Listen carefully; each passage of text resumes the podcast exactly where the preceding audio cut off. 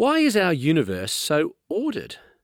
As modern cosmologists peer into the secrets of our universe, they are increasingly amazed and puzzled at the exquisite and delicate order that they find. This has become known as the fine-tuning of the universe.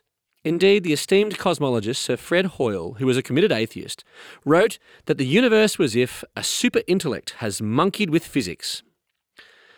Well, it may be surprising, but the Bible's very first chapter in Genesis records a super-intellect, the Lord God, creating with intentionality, order and structure.